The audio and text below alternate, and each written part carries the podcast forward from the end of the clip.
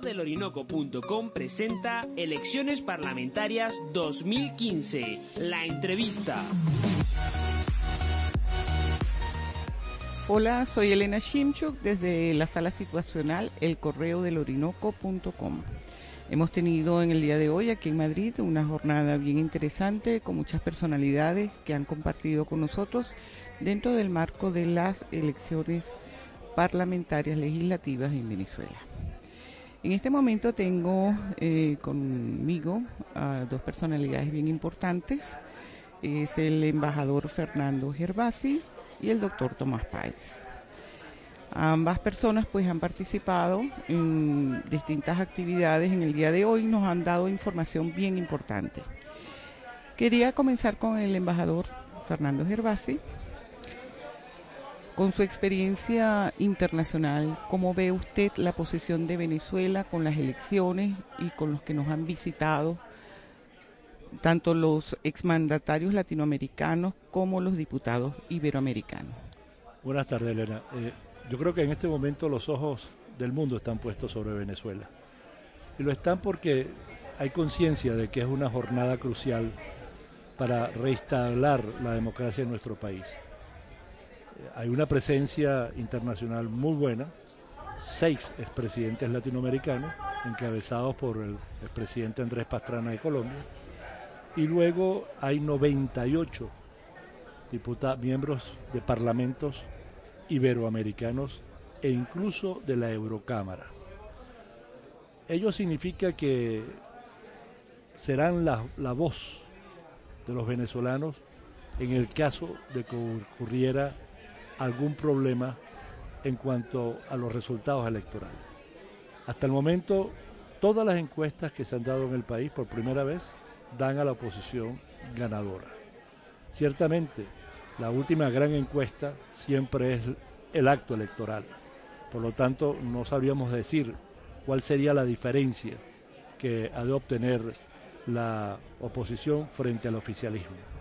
Pero lo que sí es cierto es que esta presencia internacional busca garantizar el que esos resultados sean aceptados por todos y reflejen la realidad del voto de los ciudadanos venezolanos. Esta mayoría simple y la mayoría absoluta, ¿cómo lo ve usted a esta hora mm, con el movimiento que ha habido de los electores en las mesas? que ha habido bastante movimiento, pero claro, todavía no tenemos resultados. Pero ¿en qué difiere? ¿En qué nos puede ayudar que haya mayoría simple y mayoría absoluta? Pues tú sabes que Venezuela es un régimen presidencialista, eh, le da una serie de poderes determinados al presidente en la propia constitución, pero simultáneamente le da también a la Asamblea Nacional eh, un, poderes que están definidos en función del número de diputados que se obtengan en torno a una propuesta. Venezuela en estos momentos podría decirse que es un país bipartidista. Por un lado está la oposición democrática y por el otro lado está el oficialismo que defiende a capa y espada la mal llamada revolución bolivariana. Si la oposición obtiene la mayoría simple, puede eh, hacer cambios. En primer lugar, el cambio más... ¿Qué sería con cuántos? Con 84 diputados o más. Y ahí eh, la primera cosa es que elige un nuevo presidente de la Asamblea, elige las nuevas comisiones. ¿Qué sería para cuándo la elección eh, del nuevo enero, En enero del 2016. 2016. Pero también puede eh, sacar adelante nuevas leyes orgánicas y simultáneamente puede exigir la presencia de ministros o miembros del gobierno para que hagan acto en la Asamblea Nacional, cosa que no han hecho hasta ahora, por cierto, para que den cuenta de sus labores. Ahora, si se obtienen más de 100 diputados, entonces ya la situación es distinta y diferente, porque eh, la Asamblea Nacional puede aprobar la ley habilitante, que tanto ha sido utilizada, primero por Chávez y ahora por Maduro, pero también puede eh, destituir a ministros e incluso al vicepresidente de la República. Si se obtienen más de 111 diputados, ahí es digamos, el poder absoluto que tiene la Asamblea Nacional, porque ya en ese caso no solamente ocurre todo lo anterior en forma acumulativa, sino que también eh, puede eh, o no, debe nombrar a las altas autoridades del Consejo Nacional Electoral, del Tribunal Supremo de Justicia, el Contralor General de la República, el Defensor del Pueblo, el Fiscal, General, eh, y todo eso significa un cambio de autoridades muy importante que hasta ahora han sido nombradas simplemente en función de los intereses del oficialismo. Embajador, teniendo conocimiento de las actuaciones de este gobierno, tanto de Maduro como de Chávez, que no han dejado pues que realmente decidan, sino que ellos a dedo les dicen lo que tienen que hacer. ¿Usted cree que realmente si la oposición gana estos 111 escaños que se necesitan o más de 100 o 100 para tener esa mayoría absoluta, van a dejar que eso esto suceda, porque esa es la teoría lo que usted acaba de explicar. ¿Usted cree que esto pueda suceder si no nos respetan los votos? ¿Cómo los vamos a defender? Bueno, los votos, si tenemos los 111 diputados y llegaran a la Asamblea, nos han respetado los votos. El problema que viene ahí es lo que yo llamaría un choque de trenes de poderes entre el poder eh, ejecutivo y el legislativo. Y eso indiscutiblemente va a ocurrir incluso con una mayoría simple. Eso es política. Eso va a ocurrir incluso con una mayoría simple. Pero eso no significa que la Asamblea Nacional pierda su capacidad de, actuación, todo lo contrario. Y a mí se me olvidó agregar otra cosa muy importante, que con la mayoría simple ya lo tiene, que es la función contralora. La dije, la insinué al hablar sobre los ministros, el llamado a los ministros. Pero esa función contralora es muy importante, porque también puede llevarnos a conocer hechos que actualmente no se saben para nada y que tienen que ver sobre todo con actos de corrupción. Entonces, yo creo que el país a partir de hoy entra en una situación distinta y diferente. Yo estoy convencido que la oposición va a ganar.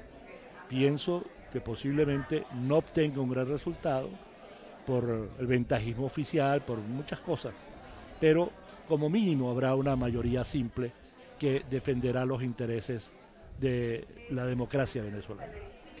Bien, eh, nos acompaña también en el día de hoy el doctor Tomás Páez, autor de La Voz de la Diáspora Venezolana. Y mm, Tomás, quiero preguntarte cómo ves tú la situación social, tú como sociólogo, como investigador, en la parte económica del país, ¿a qué nos vamos a enfrentar en este 2016?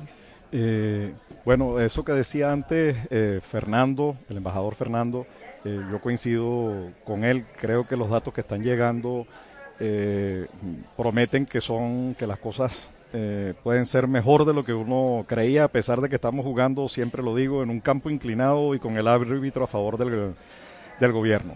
En el campo social yo creo que lo que estamos viviendo es una progresiva toma de conciencia eh, que ha sido generada por todo el esfuerzo que ha hecho eh, los partidos de la que conforman los partidos y la sociedad civil que conforma la, unidad y que ha hecho que el gobierno haya perdido piso eh, social y piso político. Y es lo que permite hoy pensar con y como lo indican las encuestas en que podemos perfectamente ganar las elecciones ganarla además con unos buenos una buena cantidad de votos y eso va a desatar un movimiento eh, impresionante. Lo cierto del caso es que nos vamos a conseguir en una situación eh, muy grave. El deterioro y el desmantelamiento del país ha sido que ha hecho este gobierno eh, ha sido bestial. Tenemos, lo decía antes, una deuda de 200 mil millones de dólares, una fuga de capitales de aproximadamente la misma cantidad, tenemos una deuda de PDVSA eh, impresionante que pone en duda, eh, hasta que tengamos las cifras, eh, pone en duda la viabilidad de PDVSA como empresa. Eh, Esas son las cifras oficiales. Oficiales, sí, sí, sí. ¿Y serán reales? Eh, bueno, eh, es la única que, tenemos en la mano. La otra es como muy difícil. tenemos, sabemos que ha desaparecido el, tejido empresarial, sabemos que el sector agrícola está vuelto leña, que cerrar una empresa es muy fácil pero abrirla es eh, eh, realmente requiere de condiciones que lo que lo permitan. Sabemos que tenemos al 45% de la población en la informalidad y al 8%, 8-9% de acuerdo a las formas en que se mide, la tenemos en, en, en, en el desempleo, pero además tenemos una inflación que supera el 200% por la medida chiquita. Eh, entonces tenemos bolsones críticos muy graves. Por ejemplo, el sector eléctrico va a requerir una inversión para ajustarse, para poder mantener eh, eh, de aproximadamente 30 mil millones de dólares. Luego vamos a tener un problema gravísimo en Guayana. Es es una bomba de tiempo. Tenemos una infraestructura deficitaria, tenemos una red de hospitales en, en, unas condiciones gravísimas. Estamos hablando de 8, 9 camas por cada 100.000 habitantes, cuando el promedio que teníamos en democracia estaba entre los 29, 33 camas por cada 100.000 habitantes. Entonces, eh, eh, tenemos una bomba de tiempo que va a requerir más unidad. Digamos, si ganar esta elección ha requerido un esfuerzo, eh, porque estamos compitiendo de verdad en las condiciones más adversas, la recuperación del país, la reconstrucción nacional va a requerir un esfuerzo unitario muchísimo mayor.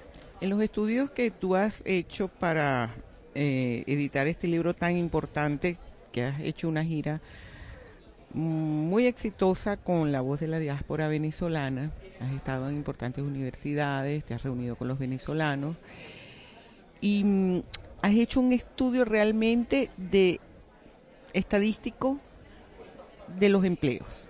Hay un alto porcentaje de la población que depende del Estado. Es empleado del Estado. Y hay una un sobreempleo del Estado.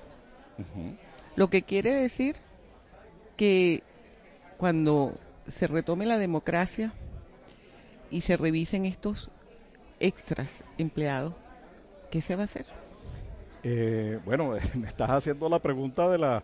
Eh, tiene, eh, por ejemplo, en el caso de PDVSA no sabemos exactamente al día de hoy, por la opacidad de la información, así como no sabemos cuál es el grado de inflación. No Por sabemos. ejemplo, Sidor, ¿con cuánto personal funcionaba perfectamente antes? No, con 3.000 trabajadores. ¿Y ahora eh, Nosotros pasamos de 18.000 trabajadores que tenía Sidor antes de la privatización, pasamos a aproximadamente 3.000 y ahora tenemos aproximadamente 10.000. Entonces, y no están funcionando bien. Y no está funcionando bien. Entonces eso va a requerir un esfuerzo, un esfuerzo eh, eh, concertado, una, con medidas eh, complicadas en el medio. Es decir, por eso les digo que el, país está absolutamente minado. Nosotros no sabemos exactamente hoy cuántos trabajadores tiene PDVSA. Hay gente que dice que tiene 120 mil, hay otros que incluso llegan a afirmar que tiene 170 mil. Eh, produciendo menos, eh, con un petróleo, con un precio petrolero que está buenísimo, que está buenísimo, porque antes estuvo excelente. Ahorita está buenísimo. Es la, farsa, es la farsa que nos han intentado. Eh, eh, para tener una idea, el gobierno de Caldera cerró con el petróleo a 7 y 9 dólares el barril. es decir, que a 34 está de maravilla eh, en un país bien gestionado. entonces, el, esfuerzo que tenemos que hacer para atacar todos los problemas que nos está dejando es impresionante. En primer lugar, atacar el marco legal eh, que permita llamar al, inversionista eh, internacional y nacional a, colocar recursos que, creen. Puestos de empleo eh, privados, no solamente el Estado que cargue con todos estos empleos. Claro, pero es que además tenemos el, el, hecho de que el Estado haya hecho eso, que hoy representa el 40% del PIB y el 21% del empleo, eh, nos está generando un déficit fiscal que ya ronda el 20%, es decir, porque está por encima del 16-17%. Y ese déficit fiscal es insostenible. Embajador Gervasi, em, usted como una persona internacionalista que conoce tanto mundo y tanta gente, si Venezuela cambiara esta situación política, ¿usted ve que los inversionistas extranjeros regresarían a Venezuela? Yo sí creo que sí, porque Fíjate, toda la economía se basa en la confianza. Y cuando hay confianza es porque hay condiciones que permiten que esa confianza exista. Entonces, si hay un gobierno, sobre todo de consenso, de unidad nacional, y hay el respeto a, la ley, si los tribunales funcionan en forma independiente, pues cualquier inversionista con unas reglas de juego claramente establecidas viene a Venezuela. Más aún, estoy convencido que gobiernos impulsarían a sus eh, eh, inversionistas a que regresaran al país e invirtieran con mayor intensidad, pensando incluso en gobiernos como el español. Puestos de trabajo que se le quitarían al Estado y el Estado no tiene por qué cargar con unas nóminas tan grandes que muchas veces no son ni personas capacitadas. Eh, lo que a mí me preocupa es si los venezolanos no se han olvidado un poco de cómo trabajar. Porque cuando la gente vive tantos años recibiendo subsidios del Estado, a veces se olvidan. Y lo digo porque he escuchado aquí programas de inserción para los desempleados, los que están en paro, y, la, y te dicen, los metemos en un programa de 6 8 meses para que vuelvan a retomar la conciencia de lo que significa el trabajo y cómo se trabaja. El doctor Páez, ¿qué opina sobre eso como sociólogo? ¿Cómo proyectamos eh, a esa sociedad, cómo la incorporamos otra vez a, trabajar en lo que saben hacer en su profesión? Bueno, eh, afortunadamente, afortunadamente, aunque los 16 eh, años es mucho, no son los 40 que vivió la, la, eh, República, la República Alemana, el comunismo alemán, eh, que tardó 20 años eh, en llegar a alcanzar los niveles de productividad del trabajador de la Alemania occidental. Es decir, afortunadamente no ha pasado tanto tiempo. pero aquí, por eso digo que vamos a necesitar un esfuerzo en el ámbito legal que genere la confianza eh, que cree las condiciones que propicien el emprendimiento, que permitan la creación de nuevas empresas. sociólogos, psicólogos, de todo, tipo, para en todas las áreas, en todas las áreas. Es que, es que tenemos un país donde lo mire. Nosotros tenemos deuda eh, con las líneas aéreas, con las medicinas, con los proveedores de PDVSA, con los, mm, eh, las farmacias, con, con, los, que suministran equipos, con, con, la gente que en, los, en el área de los empaques donde usted lo mire, nosotros vamos a necesitar un esfuerzo enorme para crear empresas, para crear, atender el desbarajuste que tenemos en el deterioro de los espacios públicos y de las carreteras y las vías. Ahí hay, una, hay unas posibilidades de inversión, visto desde el otro ángulo, se abre una bomba de oxígeno, una bombona de oxígeno que va a permitir eh, potenciar eh, al país. Tomás, ¿qué, ofrecerías tú como sociólogo y como investigador?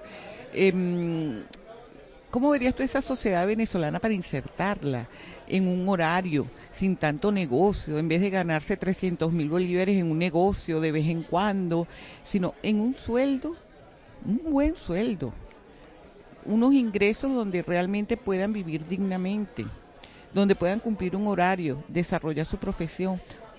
¿Qué propones tú para insertar a esa sociedad? Eh, no, bueno, yo lo que propongo... Como sociólogo y eh, manejando materias de psicología. No, lo, lo, lo que... A ver, el, el, mejor ejemplo que nosotros tenemos a mano para ver cómo la, la sociedad cambia es el metro de Caracas. El metro de Caracas es un, ejemplo maravilloso. Cuando el metro arrancó, el, concepto con el que se diseñó, el hecho de que el metro no tiene baños, que fue pensado, eso no, no, es, una, no es una casualidad, todo eso fue diseñado. Y yo recogiendo mi cédula del suelo, me acuerdo de todo eso. claro, y entonces era, le decía que se hablaba de dos Venezuelas, entonces si tú creas condiciones... De la campaña que si tú creas condiciones de limpieza, por un lado, de servicio por otro lado, de educación por el otro lado, de represión por el otro lado, porque también tienes que sancionar, tú vas creando las condiciones para... Eh, y no es tan difícil. Es decir, cuando uno ve, por ejemplo, el caso de España, España el salto que dio desde el año 80 al año 89, una cosa bestial. Es decir, aquí no había autopistas en el año, cuando digo no había autopistas, no había esa infraestructura que logró desarrollar en esos 9, 10 años. Fue un salto cuántico lo que dio eh, España. Y es, es es posible hacerlo, se, ha demostrado que lo podemos hacer, se ha demostrado que lo hemos hecho. Nosotros hemos eliminado enfermedades eh, que ahorita están reapareciendo, como la malaria, el paludismo, las habíamos eliminado en Venezuela, incluso antes que en los países desarrollados. Los años 40. Eh, por eso, entonces, eh, Venezuela ha demostrado que bien administrada, bien gerenciada y además en condiciones de libertad, democracia, puede crecer con mucha facilidad. Yo creo que todos los seres humanos, si nos ponen unas normas claras, y buenas, las cumplimos. Porque, por ejemplo, lo del metro, lo que tú acabas de mencionar, es un ejemplo claro que el venezolano le pueden decir que es desordenado, es aquí, allá, pero dentro del metro siempre se comportó. Salían de la boca del metro y tenían otro comportamiento, pero ya dentro habían normas claras. Si nos dan unas normas claras para un beneficio común, saldremos adelante, porque realmente todos los seres humanos, mientras nos digan cómo hacer las cosas bien, para un buen beneficio de todos, podemos seguir adelante. Bueno, yo quiero darle las gracias al um, embajador Fernando Gervasi, al doctor Tomás Páez por habernos acompañado en el día de hoy en la sala situacional del correo del orinoco.com. Muchísimas gracias. Gracias a ti, Elena. Muchas gracias.